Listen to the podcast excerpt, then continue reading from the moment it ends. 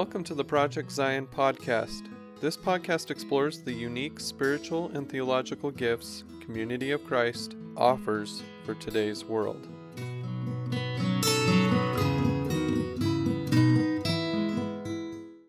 Welcome to New Brew, the Project Zion series that's been taking us through the New Testament by explaining, exploring, and experiencing the text. Our guides through the New Testament are Tony and Charmaine Chvala-Smith, and I'm your host, Karen Peter. You can see Tony and Charmaine Chvala-Smith and me and the wonderful slides that they offer as part of the discussion that we have if you go to Latter-day Seeker Ministries YouTube channel. Now, in today's episode, we are at the end of the New Testament, and we will be looking at what has to be the most misunderstood book in the New Testament, and that is the Book of Revelation. So between the legacy of future telling and left behind populist theology and movies about Armageddon, Revelation has a lot of baggage attached to it from all of those things in our cultural experience. So let's see how Tony and Charmaine unpack this particular book for us. So let's dive into the text. Yes, you're right. Revelation is a playground for ignorance on, shall we say, a biblical scale. It's excellent. It's the place where many people go who should not go there. So. All right. It's the Carnival Cruise buffet. Let's go. Indeed. So I think we decided that probably the best place to begin is to say that it really is an irony as to how this book gets both portrayed and used, the Book of Revelation, when the original purpose of this book, the only reason it was written, was to encourage people to let them know that God was with them in a very difficult time, and assurance that God knew what was happening and would be with them, and that it's God's job in the end for any judgment kinds of things, and it gives us glimpses of what God's desire is for humanity, and it's good, and that's why it's so disturbing and ironic that it gets used in so many negative, fear-producing ways, and we'll talk a little bit about that. But I wanted to say, first of all, the main reason this was written was to encourage people to stay faithful, to know that God was with them. And if you get nothing else from this, you can stop right now. And you got that message. Don't even have to listen to the rest of the podcast. There we go. Don't listen to all those other naysayers and the ones who are trying to use it to whoop up some fear and somehow thinking that that's going to help people develop a really good relationship with God if they're afraid of some end time in the future. Let's see how we can look at it through a different lens. Sure. The main place to start here is with the question of literary genre. This is where all the mistakes get made, right? Mm-hmm. What is it I am reading, right? You get a Hallmark card from your beloved on Valentine's Day, and you think, oh my gosh, it's a newspaper editorial. You are going to be misreading the intent and the message of this card. So the primary mistake that readers typically make with this book is it's a twofold mistake. First of all, they assume that in the Bible, prophecy is always future telling. Mm-hmm. Then they assume that this is a book of prophetic future telling, simply because the author in chapter 1 speaks of the words of the prophecy of this book. When in fact, in the biblical tradition, especially in the Old Testament tradition, prophecy is not foretelling much at all. It's describing the present predicament, the present circumstances from the God's eye perspective, which is what the prophet in the Hebrew Bible gets to understand, and what the seer in the Book of Revelation gets to see. Mm-hmm. Right. So the genre of this book is it's an apocalypse. All but chapters 2 and 3, which are sometimes called the letters to the churches, but they're more like prophetic pronouncements to the churches. Everything else in the book fits in the genre of the apocalypse. And so we have to know what an apocalypse was in the first century if we want to make sense of the book as the author intended it and as the first readers would have read it. So that's what we're going to do first. We're going to spend a little more time than we usually do on literary genre because it's so important. So when we talk about genre, to put it in a current cultural context, if I begin to tell you something and I'm like once upon a time, right there you've got indicators that this is a fairy tale, and if you know right then there's going to be a princess and a prince and a toad and an evil somebody, you know it's going to happen. You know it's not a Stephen King novel. Exactly. Right. So when we talk about genre, that's the kind of thing we're talking about. Exactly. Right. Different literary forms, different ways of writing something. And authors in all times have had a variety of options that they can use to communicate what they want to communicate. Some kinds of things, because of its very nature, lend itself towards certain types of communication. And that is the situation with apocalypses. So the first thing we'll say is that the Book of Revelation is an apocalypse. And so the genre apocalypse gets its title from the Greek verb apokalypto, which in Greek means to uncover something, right? To take the veil off something, to reveal something. So scholars use that word to describe this genre of literature. And apocalypses as a type of literature arose in Judaism, we'll say roughly around 200 BCE. And they had a lifespan of about 300 years. So the last of the Jewish apocalypses are written around 100 CE, early into the 2nd century. And the Book of Revelation has most of the features of these Jewish apocalypses. So it's part of the genre. And this is one of those places where we're reminded again that the earliest Christians were all Jews, and their scripture is the Old Testament, and there isn't a New Testament until, 300 and something, with consensus on typically what books will be in it. But everybody who's part of Christianity is going to be richly blessed and steeped in the Hebrew scriptures.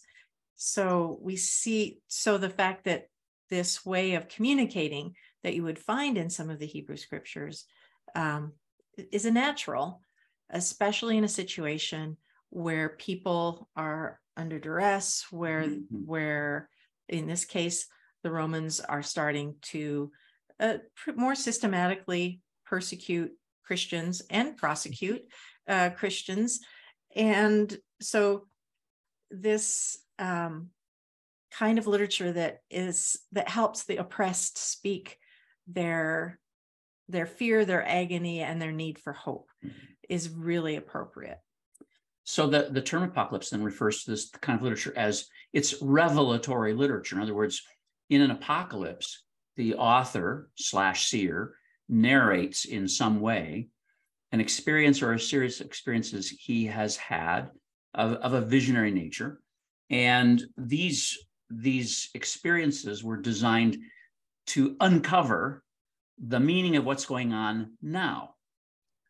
We'll have to say again and again, in the apocalypses, the predictive element is very minimal, and it's not far off prediction. It's near future. In other words, the revelation that the author has received, and this goes for Jewish apocalypses too, the revelation is for the readers right then. And any future talk is designed to give them a sense that the desired future is really close by. So this genre, Charmaine mentioned this genre of literature emerged in Judaism in the second century BCE in times of severe persecution, when Jewish people found themselves being hammered by outside powers for just simply for being Jews. The one piece of apocalyptic literature that is in the Hebrew Bible is the Book of Daniel, and in that book, chapters 7 through 12 are the apocalypse, and it's actually a series of apocalypses. And it's very easy to place that book. Those visions are speaking to Jews during the Maccabean revolt, roughly around 165 BCE, when the when the Syrian king Antiochus Epiphanes has simply outlawed Judaism, and many Jews who were not converting to Hellenism or to Greek ways of thinking were just being tortured and murdered. So the book of Daniel was written in that situation. And in every apocalypse, and there's a lot of non-canonical ones, but in every apocalypse, you can pretty much detect what the historical situation is. And they all are literature that come out of situations of where there's like violent suppression of the faithful for some reason. And so for this reason, I like to say that apocalyptic literature is resistance literature, right? It intends to help struggling readers find a way to resist, not physically or violently, but to resist faithfully the temptation to abandon their faith and hope because of the persecution. So that's a really important key for understanding them. This is true of the Book of Revelation too. It's really good resistance literature. So we mentioned that this genre's aim is not predictive. It's what we would call hortatory. That is, it aims to exhort the readers to keep faith, even amidst situations that are really brutal and horrible. So that's what the authors are trying to do. Imagine you're an embattled Jew in the 2nd century BCE, or you're a Christian in Roman Asia in the late 1st century when Revelation was written, and you receive this text that's read in a worship service with all these images and so on, and imagine that somehow the text is intended for the 21st century. Well, how bad would that be? What is it going to do them? Right. It's not for us? Yeah, absolutely.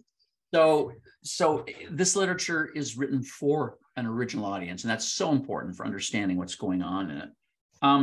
One of the ways the apocalypses do what they do is that they try to describe the author's mystical experiences and their experience of God's presence in various kinds of fantastic ways, right?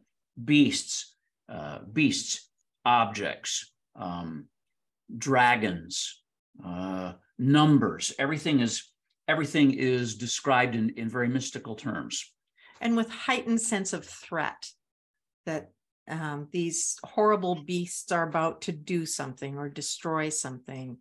They're at the door. They're coming.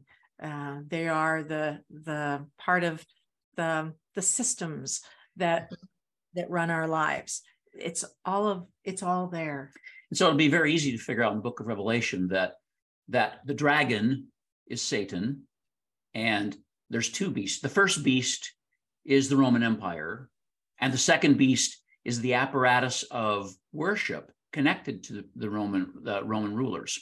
So it's very easy to figure it out, right? And so, but depicting oppressive realities with beast imagery conveys to the imagination and the feeling something of the reality of it, right? Like our political cartoons sometimes use animals and characters to convey certain things that need to be conveyed at a feeling level, not just a head level. So one of the things that's interesting about the apocalypse is that they use a lot of language and terminology from the Hebrew Bible. They seldom give long quotes in the Hebrew Bible, though. In other words, they take images, language, concepts, terms, and they're sort of retooling it.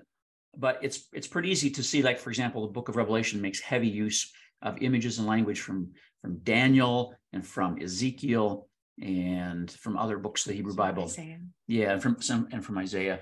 So a first reader of one of these texts, it's assumed that they are familiar with the Jewish scriptures.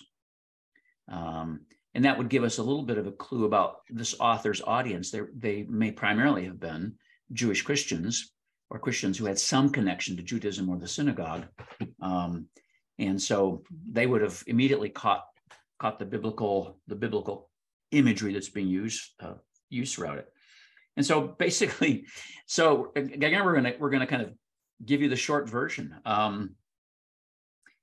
Apocalypses always aim to keep hope in God's presence and hope for God's justice alive among the readers. So in a nutshell, all apocalypses, Jewish, Christian, canonical, non-canonical. This includes the Book of Revelation. They have a very simple message when you strip it down. It's God is sovereign in history. Things are bad and they're going to get worse before they get better, mm-hmm. which is going to be quickly, very soon. We're almost there. You know, are we there yet? Yes, we're almost there. So stay true.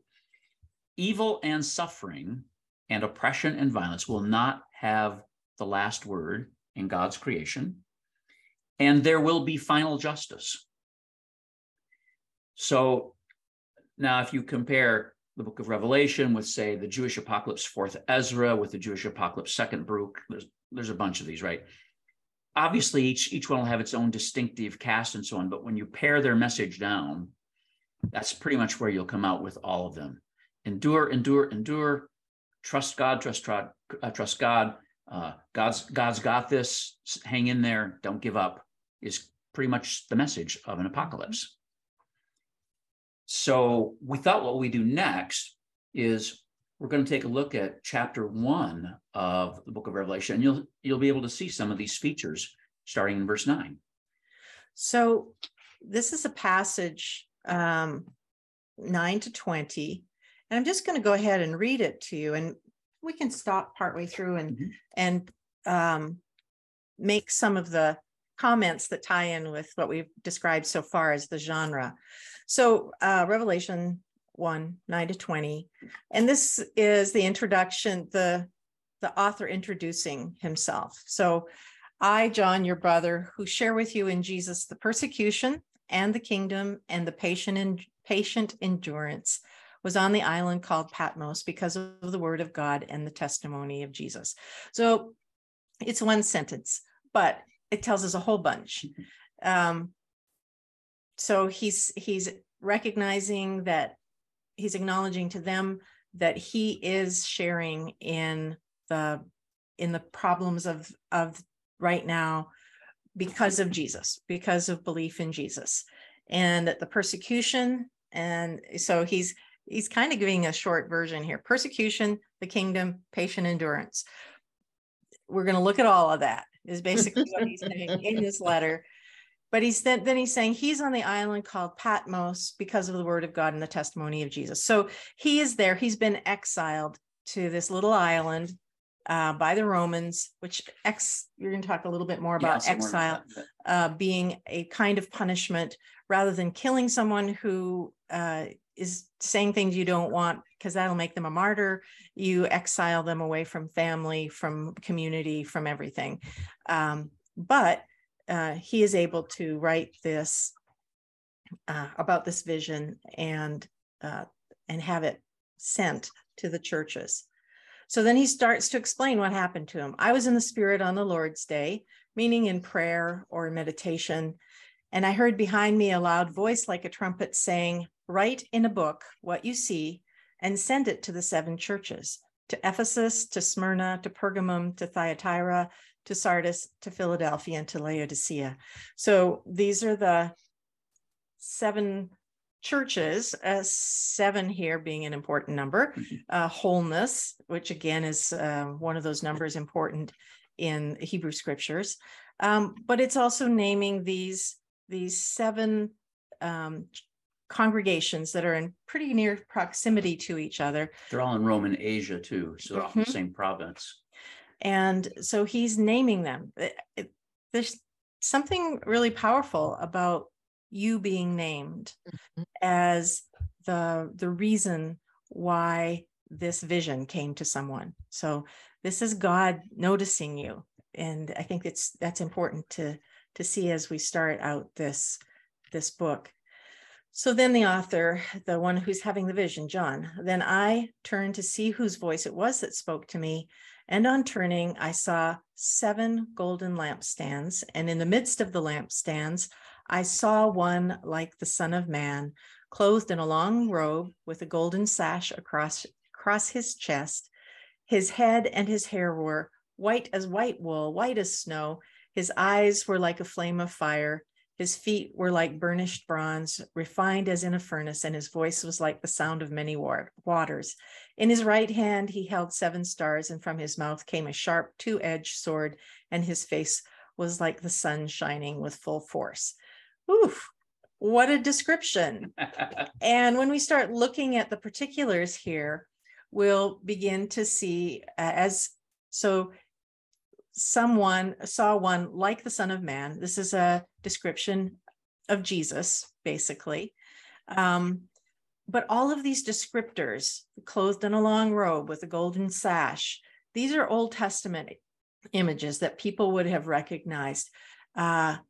His head and hair, white as white wool, white as snow. These would have been terms that would have been used in reference to God.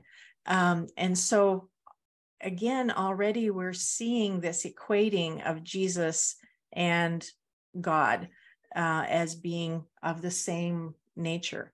His feet were like burnished bronze, again, refined as in a furnace, and his voice like many waters. Some of this language here comes from Daniel chapter 7. So the apocalyptic author is borrowing images from the apocalypse.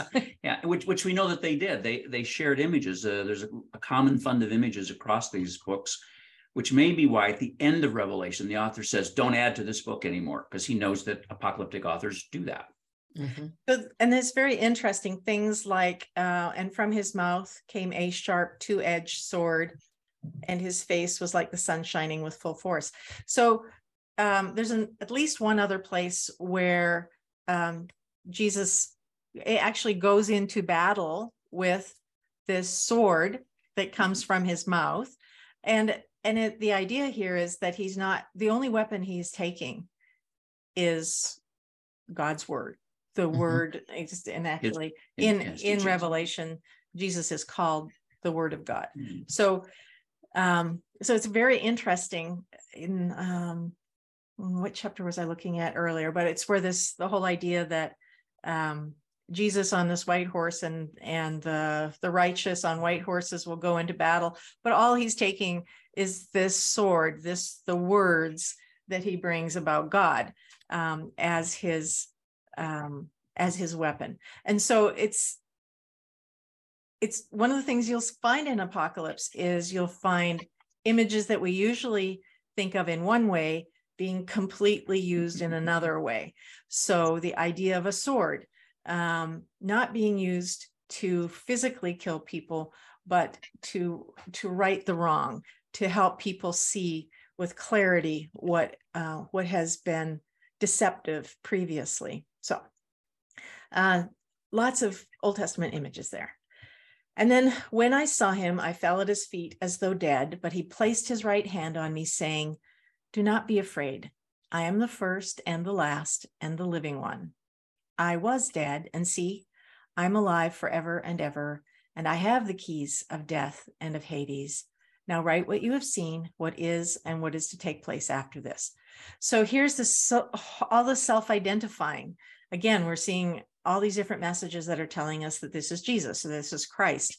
Do not be afraid. You know, that whole message that keeps coming through the Gospels when God is revealed in some way or Christ is revealed. I am the first and the last. This is an assurance that you can trust me for what is to come, as you have trusted me for what already is.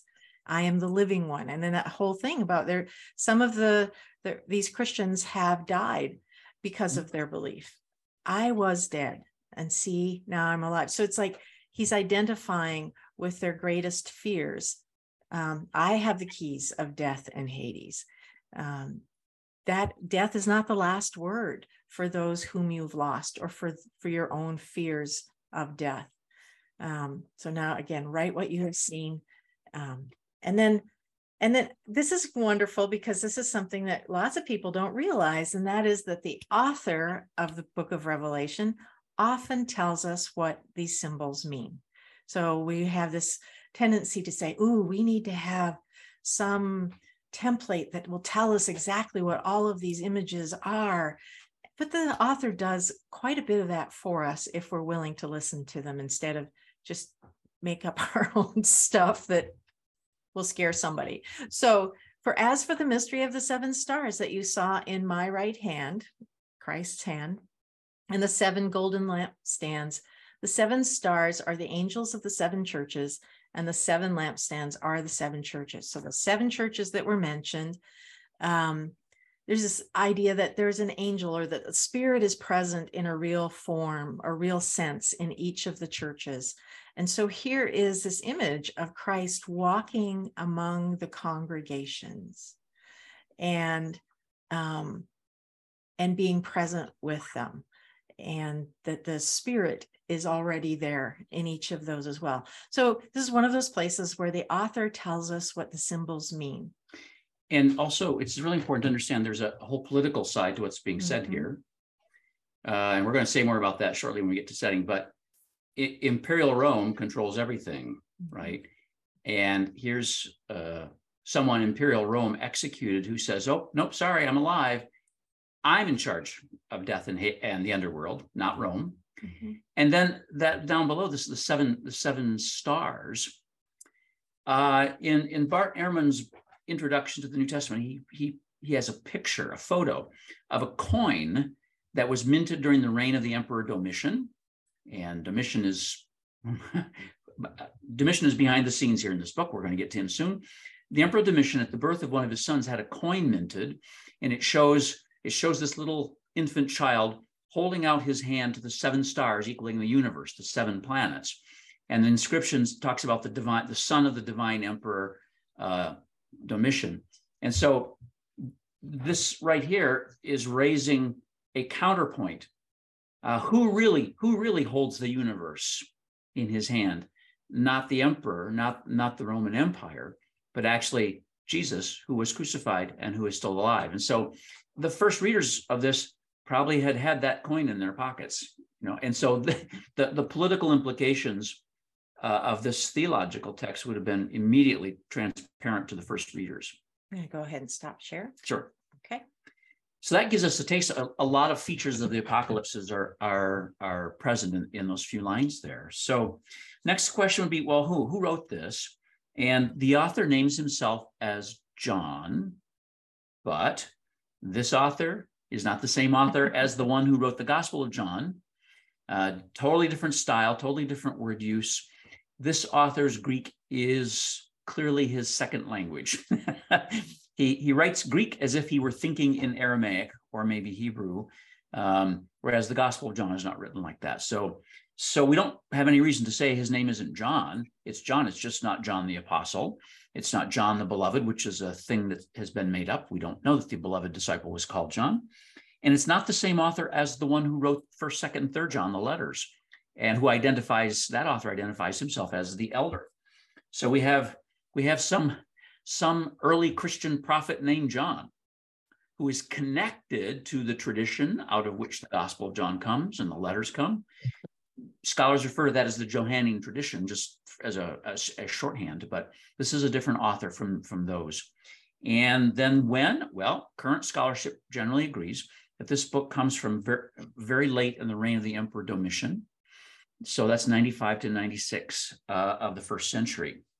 And then if we look at the setting of the book, there's two things we have to know. First of all, from a variety of sources, we know that in Roman Asia, late in the 1st century, there were local persecutions of Christians because of their refusal to engage in a form of veneration of or worship of the emperor's statue or the emperor's standard or something like that. So Domitian, we know, claimed, unlike his predecessors, claimed that he was Lord and God while he was still alive. Usually emperors waited, after they died, they were made gods that could be worshipped and could find favor with them. Domitian's like skipping the middleman there, right? And so special. Yes, right. So we also know that the cities of Roman Asia, one of which Ephesus was a huge city, the cities of Roman Asia would try to compete with each other to see who could show the most veneration to the emperor, because of course, you got stuff from Rome if you. Oh, yeah. So here's the situation late in the 1st century. Christians, even Christians of Jewish background, are no longer connected to the synagogues. And Roman law and practice allowed Jews to be exempt from these emperor worship things because of they saw Judaism as an ancient religion. And so they just kind of said, all right, we're going to grandfather that in. But Christianity was treated by now as a new religion that had no standing. And so Christians in these congregations in Ephesus and Smyrna and so on, they're faced with the situation of, do I do the emperor worship? And if I don't, I'm going to stand out like a sore thumb and then be the victim of not only just ostracism, but then it's going to start to get violent too. So that's the situation on the ground in Asia. And then the author, Charmaine mentioned, he's on the island of Patmos. He's been banished. That indicates that the Romans saw him as some kind of a ringleader or leader. Mm-hmm. It's a little odd if this is the Roman punishment called relegatio ad insulam, that is banishment to an island. Typically, as far as we know, that was for somebody with Roman citizenship. So if the author had Roman citizenship, he didn't lose it, but he lost contact. He was no longer able to be present in person in Rome and Asia, and it would have been for an unspecified amount of time. This was not all right, 30 days and you're out. The Romans could keep him there indefinitely. So we know that Roman Empire used islands, little islands in the Aegean Sea, as exile islands too. Mm-hmm. So that's his situation. He is somehow in charge of these churches. We don't know how. He doesn't describe himself as a bishop or anything like that. He describes himself as a prophet, but he is connected to them, and he's stuck on the island. If it was that particular Roman punishment, he apparently could write and have visitors. That's probably how this got off the island in the first place, but not him. He's stuck out there for the duration. Right. So then who's this addressed to? Well, we have those seven churches in Roman Asia, and they're struggling. These churches are struggling with external forces and internal forces. Obviously, the external forces are the forces of persecution and social pushback because of being Christians. The inner situation is sort of outlined in those, we'll call them the letters to the churches. These churches are in various degrees of health and unhealth.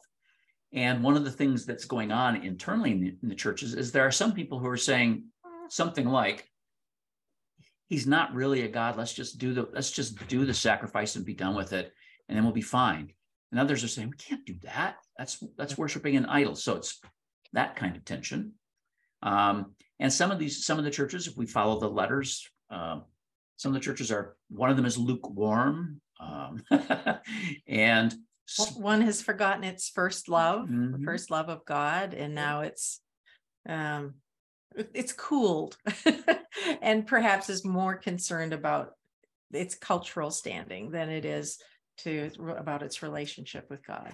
One of them is like, we've got tons of reserves in the bank. We're good. We're rich. We don't need anything. And, yeah. And to which John says, you have no idea how needy you are. Right. So another has some leaders within it that are kind of leading people astray. And so they're warned about that. Mm-hmm. And at least one of these churches has had somebody martyred, has had somebody killed because of being a Christian. So they're congregations in various states of crisis, really. And then John has this experience and a series of experiences. And then writing something like the Apocalypse of John is not something you did in a weekend. Hey, this is a long, complicated text, right? So he didn't just jot this down. Well, he had a lot of time on the island. That's right. Not a lot of other things. Yeah, but you got no shopping. There's no Amazon to deliver. I mean, and all you've got is olives and fish. Olives. Yeah. I'm so tired of olives and fish, right? So, but so he's this book is addressed to Christians in a real historical crisis moment. But numbers are always symbolic in this book too. They're symbolic of bigger realities. And so the seven churches represent the church. The wholeness, the complete church. Mm-hmm. So everyone can overhear for themselves the good news in it as well. So what's the message then to these people? Well, we're gonna say this is what the message is not, because we have to go over this again and again and again, because in American religious culture, for sure, but other places in the world, the Book of Revelation is so horribly misread and misused, and people are abused with it. It's sort of a cultural default setting that really needs to be overcome. Well, there's actually a lot of people who are afraid to read the Book of Revelation. Oh, absolutely. Because either they or someone they know have been traumatized by it, and they're afraid of what it says, which, wow, that's, talk about harming people with scripture and harming scripture for people. Yeah. So what the message is not, well, for one thing, this message is not a call to passivity, right? It's the message is not do nothing because you can't change the future. It's not that at all. It's rather quite opposite of that. Practice hope because there's going to be a different future. Right? The message of the Book of Revelation is not get revenge, be violent, join a survivalist group, right? All that kind of nonsense. It's not that at all. There's no vengeance on the part of the readers that is allowed in the Book of Revelation. The message is not a prediction of the 21st century. You cannot find. It's not about us. It's not about us. Isn't everything about us? In the 1980s, people were trying to find Gorbachev and Reagan in the book, and so it's like no. This is uninformed reading of a text, right? So the message of the book is not that we'll be raptured soon. First of all, the word rapture doesn't appear in the Bible. And secondly, this book is not about people going up to heaven. It's about heaven coming down to earth, right? Also, another thing it doesn't talk about the Antichrist. The term Antichrist is not in the Book of Revelation. Right. But it's in all the movies that were based on the Book of Revelation. No. Right. And the people who did those movies are laughing on their way to the bank. Right? They are. But they were uninformed as to what is actually in Scripture. The message of the book is not be careful about using credit cards or you'll get the mark of the beast on you. It's not that, right? It's not so-and-so is the Antichrist. You insert your favorite villain or enemy. It's not that, right? And the message of the Book of Revelation is definitely not, quote unquote, it's all predicted in the Book of Revelation. No, it's not. That's a disastrously horrible misreading of the book. So what is the message? We had to go negative first because we've got to get that stuff off the table. Well, the main figure in this book is the Lamb who was slaughtered and is alive. And it's the Lamb who has already conquered death, who is the real power in the midst of history, not the Roman Empire. So that's pretty cool, actually, when you think about it. Suffering love and not oppressing others is the key to the future in this book. God's judgment on the Roman Empire has already begun. That's part of the message of the book. The reign of God is near us. That's part of its message to its first readers. Christ's, at the end of the book, there's a wonderful invitation. Christ's invitation remains open to, uses the word come, three times. It's please come, meaning to hang in there with following Jesus for the readers themselves, or to keep resisting the empire, keep living this new way. Don't give up hope. All of that's connected with coming to Christ as the book describes it. I'll read that part if that's all right. Sure. So it's Revelation 22, starting 16 through 17. It is I, Jesus, who sent my angel to you with this testimony for the churches. I am the root and the descendant of David, the bright morning star. The Spirit and the bride say, come. Let everyone who hears say, come. Let everyone who is thirsty come. Let anyone who wishes take the water of life as a gift. And what's really fascinating about the Book of Revelation as an apocalypse, when you read it against some other Jewish apocalypses from the period, is that, for example, the Jewish apocalypse called Fourth Ezra, which is from exactly the same time period, dealing with some of the same issues, but from a Jewish perspective. The apocalypse of Ezra basically says that the final number of the redeemed is a very small number. The book of Revelation is quite opposite. It's an open-ended number. In fact, uncountable. Uncountable. In fact, the 144,000 back in chapter 6 and 7, the text tells you, interprets it for you. It's not literal. It's a symbolic number of the full number of the redeemed who can't be counted, the text says. So in other words, there's not any kind of predestination in this book where if you drew number 144,001, it really is bad to be you. So that kind of open-endedness is unique here in this particular book, and I think that's quite a good feature of it. Yeah, and just to go to the 144,000, because we're not going to get to all the symbols, but this is one that quite often gets used as some kind of definitive end number. And so it's talking about actually the 12,000 from each of the 12 tribes. So this again is an inclusiveness. So you hear that, you hear these numbers, this many people from each of the 12 tribes, but in an apocalypse, it's not just what you hear, it's what you see that makes sense of what you hear. And so then after the naming of all the tribes, there's 12,000 of these and this and this and this.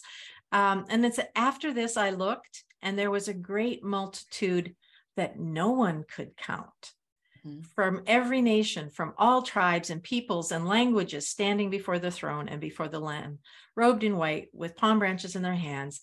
And they cried out, and it's the worshiping God. So this is, it's much, much, much, much bigger than the 144,000. The 12 times 12 is, again, one of the number things that would be common in Jewish understanding symbology. So Final Salvation in this book is a multi-ethnic inclusion fest, right? It's huge, and there are no boundaries, there are no walls, there are only open doors. So it's quite fascinating. One final thing here just to say about the book is that apocalypses have a kind of a literary structure that they all share. They're written as a series of concentric circles. As when you, this is where we get into the slinky. Yes. For those of you that are vintage age, you know what a slinky is. Right. Exactly. So the author will explain a vision in a circle, and then start over again with maybe another vision, but it'll be saying the same thing. And sometimes the saying of the same thing focuses on different aspects of it. But the cycles of 7 in this book basically keep rotating around to say the same thing over again. God's got this. It's bad, but hang in there. You're going to be okay. On the other side, salvation is coming. Stay faithful. All of the cycles really say this.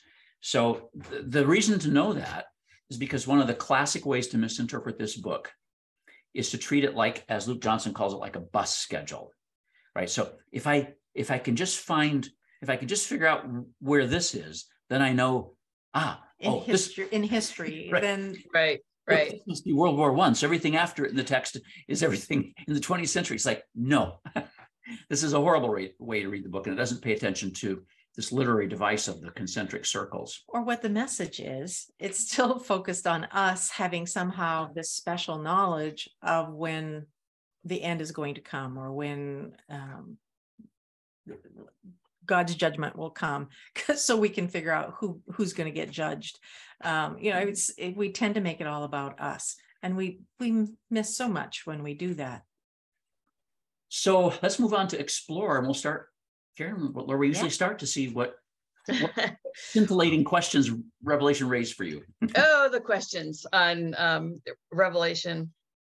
So it's actually become one of my more favorite books to have conversation about. And that comes from going through Community of Christ Seminary a long time ago. Now, when I look back at it, I think in 2001 through 5.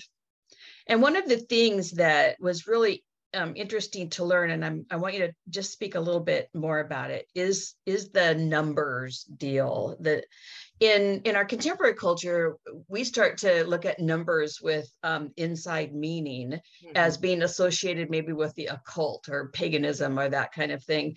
But in Hebrew life and culture and writing and understanding, numbers had meaning and purpose. So it's you touched a little bit on the 7, on being this kind of complete thing, and the 144. Any multiplication of 12 is going to be this same kind of 12 tribes, the whole body of people.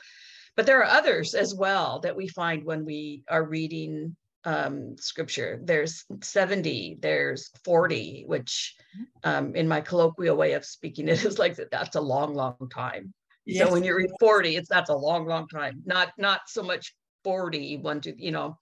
Right. So what's going on there? I mean, we tend to look at it as a mysterious, you know, occultish thing. So one thing to say is that in Jewish synagogues, rabbis were very like to do this. They like to play with the Torah in terms of finding different hidden meanings. And one of the games they played with the Torah was a game they called gematria, which is a Aramaic or Hebrew way of saying geometry. And so what they did was they used Arabic numerals that we're used to were not invented yet, right? So people who lived in Semitic cultures used the Hebrew alphabet, and letters then were given numerical values. Charmaine's going to pull up a lovely chart for us here. So, in other words, the first letter of the Hebrew alphabet is Aleph, and there in the upper left-hand corner, it equals 1. And you go down to the letter Yod, the 10th letter in the Hebrew alphabet, which is 10. And then the next letter, Kaf, jumps up by 10 to 20, and so on and so forth, up through the letters of the Hebrew alphabet until you get to the final letter. Go by tens from that point on until you get down to Ta. And this is important to know. Actually, this happens in the Gospel of Matthew, where 14 generations, where 14 turns out to be the sum of the letters from the Hebrew name David, D-V-D, David. Those numbers equal 14. Well, here in the Book of Revelation, the number is, of course, the 666 number, right? Mm-hmm. Right. And what's interesting to note is that some manuscripts of Revelation don't have that number. They have 616. So what scholars figured out over the years is that there's only one name from the Roman Empire that, if you turn it into Hebrew characters, could legitimately be either 666 or 616, and that's the name Nero Caesar. And the reason is that the Hebrew language does not typically like to end a word with a long O, Nero. It would want to stick an N on there just for pronunciation. Neron Caesar, Nero Caesar. If you add the N, which would have probably happened in spoken Hebrew or Aramaic, you get 666, right? If you leave the N off, you get 616, and that is the only name. So the mark of the so-called the numbers over on the right here. Yeah. And the one in brackets is what the N would be of the 50. So so the mark of the beast itself is this horrible Roman figure of terror. Yes. So Nero had been dead 30 odd years roughly when this book was written. But the memory of Nero was not a pleasant memory, because Nero was sadistic. He was monstrous. His own contemporaries thought of him as crazed. And he started a pogrom against Christians sometime in the 60s in Rome. And the Roman historian Tacitus describes the horrible tortures he put Christians through. But the memory of Nero as this kind of person lasted a long time. And so the beast's mark is 666 or 616, and it simply is being stamped with the cruelty and the unpredictability of Nero. Nero, in other words, Nero has become a symbol of violent evil against God's people. So that's what the number equals. It has nothing to do with your checkbook, Karen. I'm just wanting to tell you that. It has nothing to do with hotel rooms. But when we look at this chart, and I really encourage our listeners to view this so that you can look at it for yourself on Latter-day Seeker Ministries on the YouTube channel. But it's a lot like the secret decoder ring as kids. A lot of kids have gotten where a letter equals a number, or even just basic ciphers that we learn, you know, to do as we're going through school, and we learn about cryptology and that kind of thing. That's what was happening here. Exactly. And so we find evidence of it in Hebrew texts. Mm-hmm. And so it's not secret, it's not magical, it's not any of that. It's simply a way of ciphering a message that would be known to some people and unknown to others. Exactly. Right. So if you look at this chart, don't take the letters and then go to the Hebrew Bible and figure out, you know, who's doing what to whom with numbers, because you'll be wrong. Yeah, absolutely. Because we don't have it in context with the greater understanding. Absolutely. Numbers, animals, beasts, angels. I mean, all these things that filled the ancient world's universe. Mm-hmm. And imaginations, mm-hmm. and legendary. Mm-hmm. They're depicted. In other words, in its own way, the Book of Revelation and other apocalypses try to convey a sort of Star Wars-y view of good versus evil, right? It's a cosmic battle. Mm-hmm. It's a cosmic battle. And for the Book of Revelation, it actually has already been won, right? It's been won. What's left is the rear guard action. Yeah. So, any other questions? Well, yes, I'm hoping you can say a little bit more about the imagery, apocryphal imagery, in the same way as numbers have been kind of defined as occultish. The apocryphal imagery has fascinated people, and I remember, and I think it was the 1971 New Interpreter's one-volume commentary, they gave a really nice little article about it that just was kind of across the board on understanding apocryphal literature and some of that thing. Can you talk about that and how it's very similar to similes when we're talking about things, you know, it's like kind of things? Sometimes the text will actually tell you whose face was shining like the sun in full force, and it's meant to be an image of glory and divine dignity. Lots of times the images are very transparent, what they mean, and often, as Charmaine mentioned, the author will explain them quite often. Sometimes he doesn't need to explain them because they're just straightforward. The dragon and the beasts are explained by the author as being Rome and being this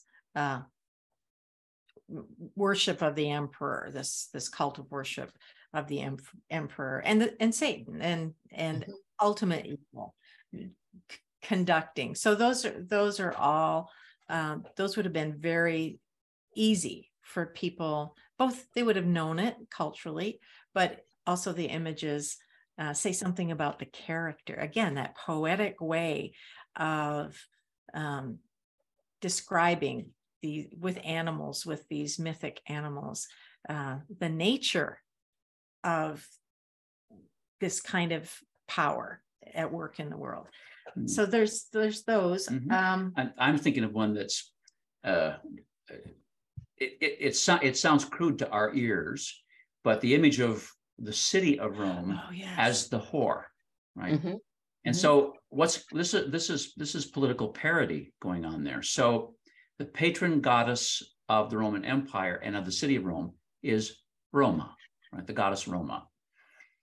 And so the author depicts the city of Rome as a woman reclining on seven hills. It's pretty transparent. She's reclining.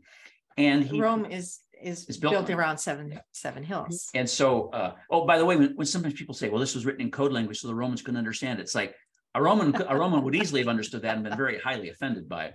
But so she's described not as this amazing divine woman, but she's described as a prostitute, and all the nations come and sleep with her. Is basically it's a real slam against the Roman Empire and against the Roma. And by the way, prostitution, fornication, so on in this book bear all the kinds of the metaphorical weight that it had in the Hebrew Bible, where it's connected with idolatry, right? Worshipping other gods than Yahweh in the Hebrew Bible is tantamount to being unfaithful. Right? And so it's the same here. All these nations sleep with Rome, i.e. they worship the Roman Empire. And so worshiping Rome, if we do that, that's described as an illicit sexual activities. There's that connection there. So unfaithfulness to God. Yeah, exactly. Absolutely. Yeah, and so, there's some more ordinary kind of imagery that's used too that we can miss as we kind of go through it. So we're used to the creatures and the beasts and the numbers because that's part of our culture and we hear about them. But there's just kind of normal imagery that you and I would use if we were trying to write poetry, yeah, or hymnody, kind of a thing. The depiction of the divine throne room, heavenly worship. Mm-hmm. Yeah, beautiful. Yeah, the worship images, absolutely. Yeah. So yeah, and so the thing to do in reading the Book of Revelation is, first of all, always let the author help you, and then secondly, when the author won't help you or can't, you need a good critical study Bible and a good commentary. A simple one is Bruce Metzger's Breaking the Code, which is really quite lovely and easy to read and very clear. And it's set up in lessons with questions and background. And it'll give you a lot of the context kinds of pieces that we're giving you, but in a more organized way. And one of the things we really love about this book and the newer edition as well is that the authors are willing to say, well, here's a symbol that we don't understand what it means, and it's like they don't cut stuff up just to have credibility. In fact, their credibility comes in saying, here's an image whose meaning we have lost. What? They're not making it up as they go along? I thought that's what we did with Revelation. What are you talking about? I don't know. But anyhow, it's a really good book and it's really accessible. So it's really easy to read. Like senior high and older youth kind of discussions too. Yeah, absolutely. Yep. Use that book quite a lot, and it'll give you lots of the background on those kinds of symbols, but it will also keep lifting up what's the main purpose of this book, and we recommend that book a lot. And if you want a more extensive commentary, a really good one is the one written by M. Eugene Boring in the Interpretation series. It's a whole commentary in the Book of Revelation. It's more extensive in its notes and stuff, and it's really quite well done. He also is the one who wrote the footnotes in the New Interpreter Study Bible, and his footnotes are really, really good in the New Interpreter Study Bible. In fact, there's a really good one about violence in the Book of Revelation that comes from him, and he's helping us to understand kind of what kind of violence are we talking about here, and it's images of violence, but is it really about God doing violence to others? And he puts it into the context, which I think is really important, of what is the reality of the people for whom this is written. They are afraid. They have been already oppressed. Some have died, and they are angry. They are angry at the Romans for this marginalizing that's happening to them, the persecution, the suspicion that's being cast upon them. And they're saying, will we have justice? Will there be any justice for us? And so that's part of what the author is trying to help them see, is that in the big picture, God's going to take care of them. God will take care of the need for justice. So it's a nice little excursus there in New Interpreter's Bible from Eugene Boring as well. Yeah, very nice. Very nice. So good stuff like that. Before we go to the experiencing part of this, my last question is this. In Community of Christ, in the Restoration tradition, we have some weirdness in how we've tried to understand the last days, the latter days, what happens when you die. Our doctrine, our theology has just been it's had an interesting life as it's ebbed and flowed in the life of the church. We do have still some remnants of that laying around about end times and that kind of thing. What's our responsibility when we read this text? I mean, where are we now? How are we looking at that altogether? I mean, Community of Christ's statement on Scripture gives really solid advice on that. We want to use all the resources we can. We don't reject scholarship. We use scholarship. We want to understand, if it's Scripture and it's that important to us, we want to understand what was it trying to convey to its first readers. We've got to start there. That's got to be the baseline, right? And so paying attention to language and word usage and historical, social, religious context, very important. And I think we have to be honest about the fact that some of the ways that we talked about the Book of Revelation were to prove our rightness as the one and only true church. Mm-hmm. And just as this book is not about us knowing when the end is going to come, so we're on the inside of this, this book is not about our church either.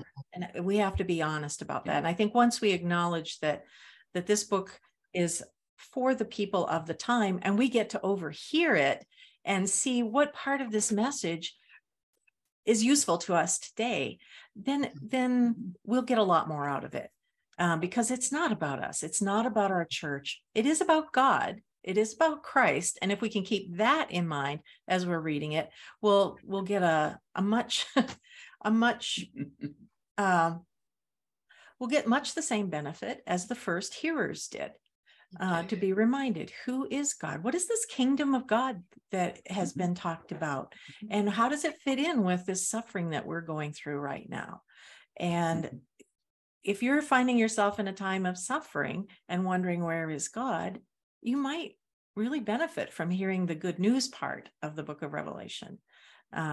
Avoid some of the, fire and brimstone parts, which people, oddly enough, those are the ones that people often. There's some fascination. There's some fascination with that, yeah. Isn't or there? Maybe, a lot of us tend to go Luther's direction and just say maybe it shouldn't even be in there. I don't know. Well, and it's complicated. Yep. When you think about some of the damage that has been done to people, and how they've been turned off from God because of the fear that people have used this book to instill in people, you can't blame people for saying, yeah, let's just, end it a book early.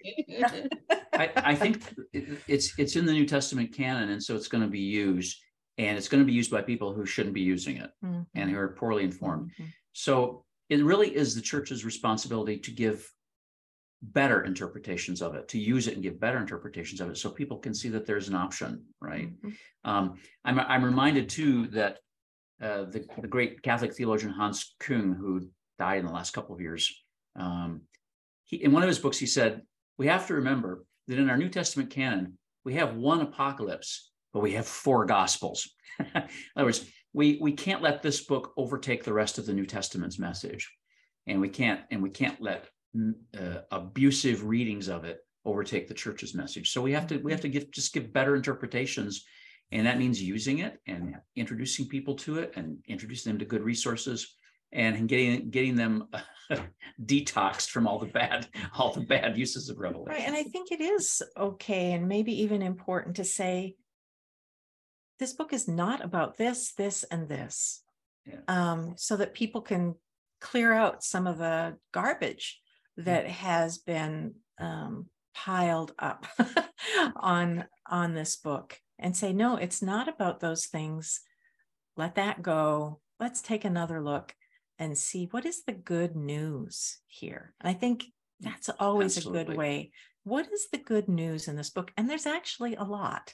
There's actually a lot of it. So we did a quick summary of some good news pieces, and this wouldn't be everything in the book. But so, for example, in this book, the good news is that anyone can come. The table is open all the time. And near the end, there's this idea of the kingdom of God coming down to earth. And there's all these doorways, and they're always open. Mm-hmm. They are always open. And for all of its violent imagery, this book is about the end of violence.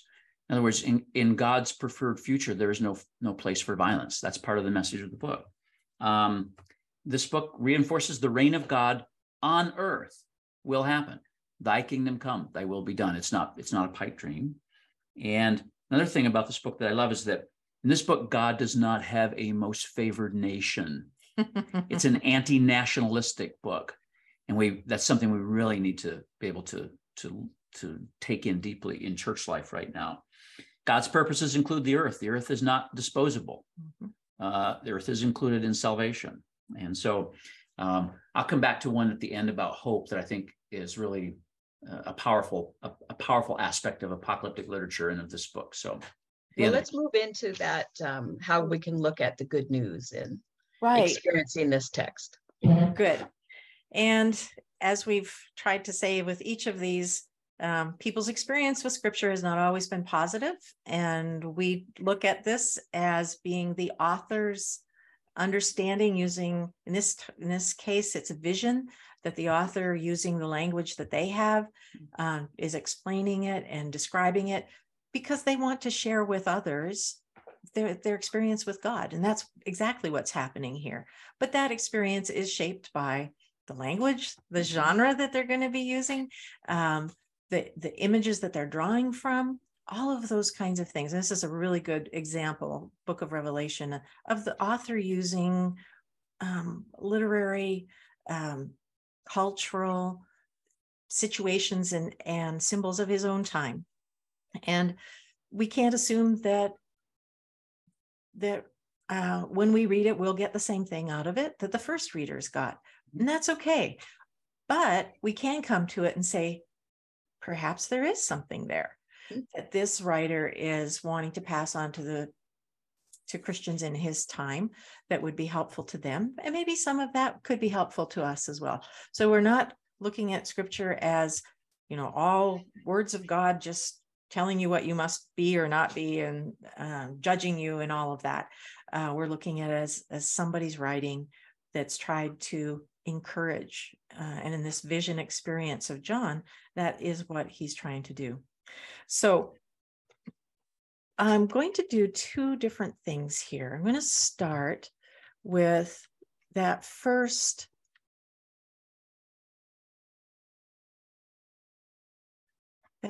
passage that we read. I'm going to go to one part in it and just give us a chance to sit with it for a little bit. And this is that image of Jesus. I saw one like the Son of Man. And here he is. He's walking among the golden lampstands, the seven churches with their stars, their angels. And so what I would ask you to do is just hold on to that image, that idea of Jesus walking among the congregations, and close your eyes if that's helpful. Imagine Jesus walking amidst your congregation or the group of people that you worship with. Just let yourself get there. And then prayerfully consider this. Who do you sense Jesus drawing your attention to in your congregation or the group that you meet with?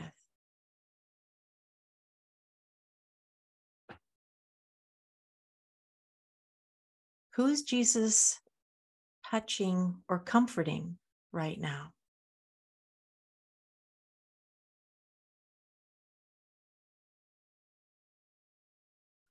Who is he looking for?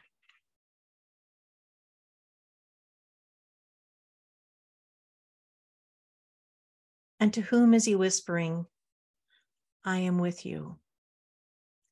Or go out with courage.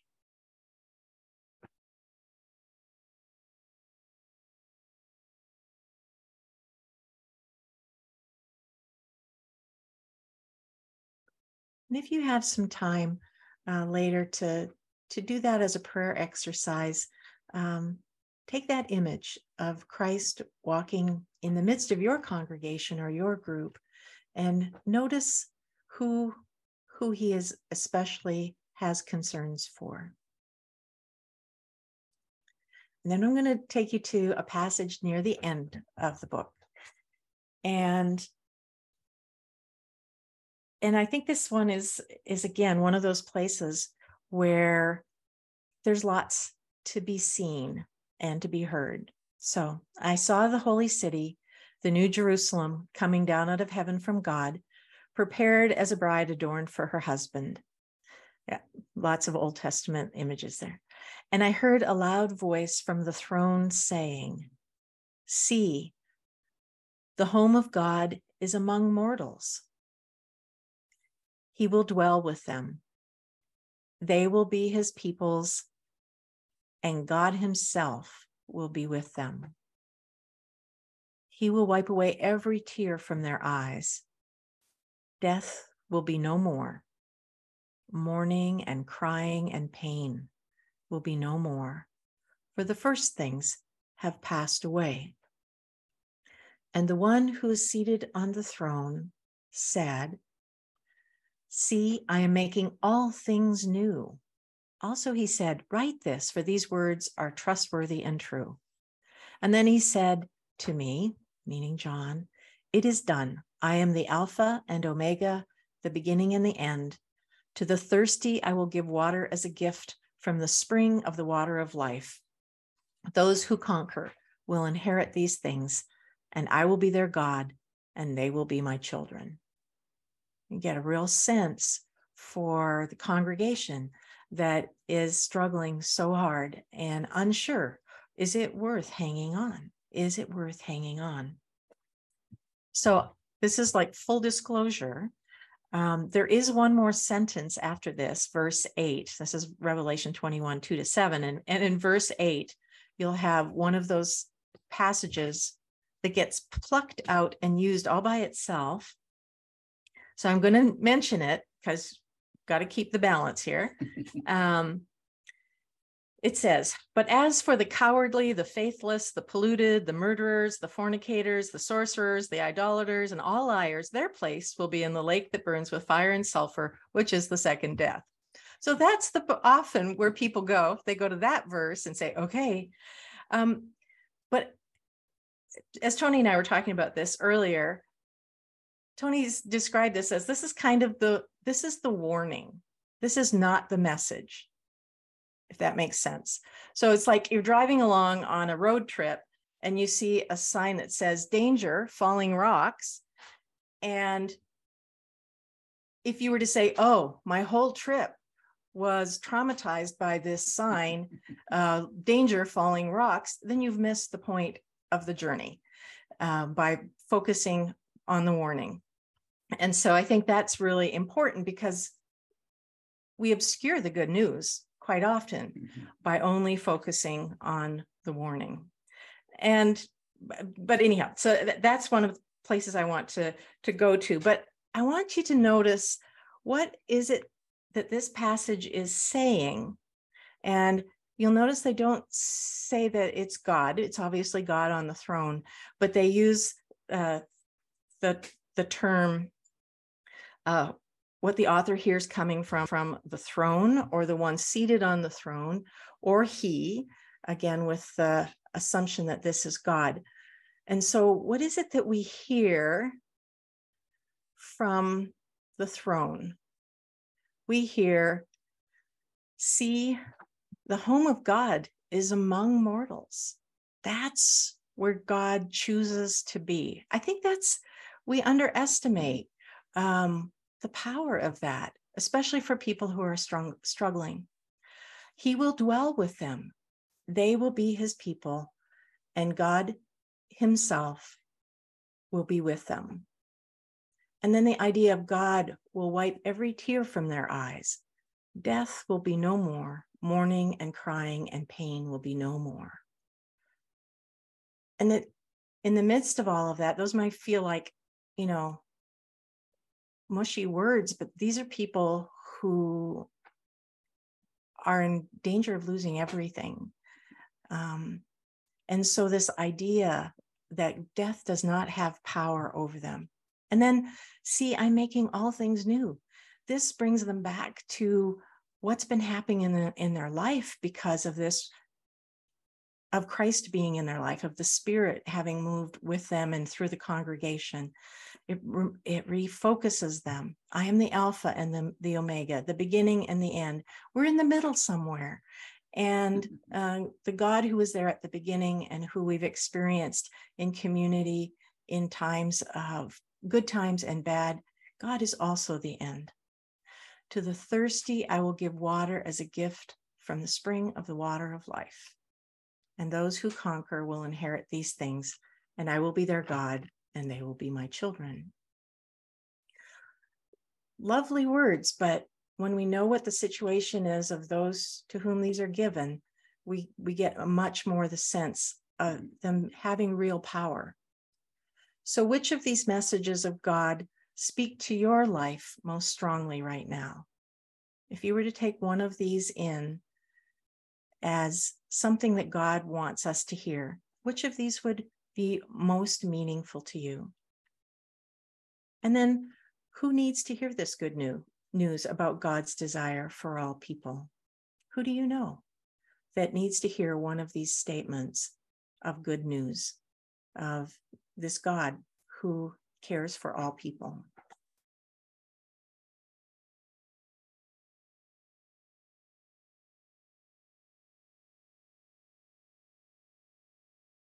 Oh, Karen, we can't hear you.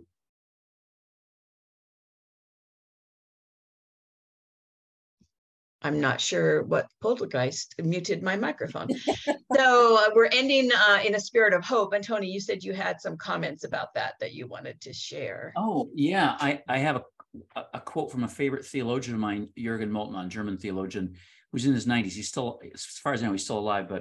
But his book, The Theology of Hope, was a blockbuster theological book back in the 1960s. But he says this, quote, "Meaningful action is always possible only within a horizon of expectation. Otherwise, all decisions and actions would hang unintelligibly and meaninglessly in the air." In other words, unless we have something to hope for, we will not act decisively for justice now. Yeah. And so if the book of Revelation has anything to say about it, justice will finally win. Therefore, anything we do for justice now matters. Which are important words for a community that values the pursuit of peace, God, shalom, as what we hope for. And I suppose our central kind of theology is that God with us in this world. Yeah, absolutely. So I imagine a lot of our listeners didn't expect to end in a beautiful, hope-filled space at the end of our podcast on the Book of Revelation, but that's where we are. And I'm going to conclude in that spirit with a couple of verses from the hymn in Community of Christ Sings called "God Bestows on Every Sense," and it's hymn number 572 in Community of Christ Sings. And I like this because it takes a little bit of the imagery and the sense of, that we find in Revelation and shares it in this really beautiful way. God bestows on every sense beauty as hopes, evidence, signs of what the earth will be just beyond what we can see. Vibrant pictures in our dreams, brushed with crystal color schemes, vanish from a waking mind, leaving just a trace behind. In a burnt and blackened field, broken ground begins to yield tiny, fragile sprouts of green, hints of forests yet unseen. God makes all creation new, turning back what people do and building up what we destroy, singing sorrow into joy. Very much the imagery and content of that last piece, Charmaine, that you led us through in that experience as well. So we'll let the author, who I did not quote in that text, let's see, that would be Adam M. L. Tice. We'll let Adam have the last word on our closing thought.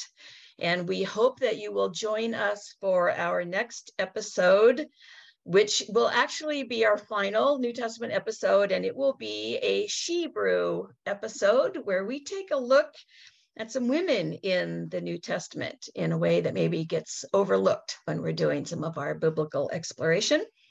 So look forward to that. And until then, I'm Karen Peter with Tony and Charmaine Chvala-Smith. This has been New Brew, part of Project Zion podcast. Thanks for listening.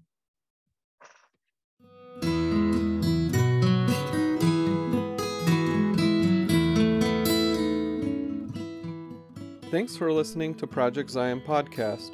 Subscribe to our podcast on Apple Podcast, Stitcher, or whatever podcast streaming service you use, and while you are there, give us a 5-star rating. Project Zion Podcast is sponsored by Latter-day Seeker Ministries of Community of Christ. The views and opinions expressed in this episode are of those speaking and do not necessarily reflect the official policy or position of Latter-day Seeker Ministries or Community of Christ. The music has been graciously provided by Dave Hines.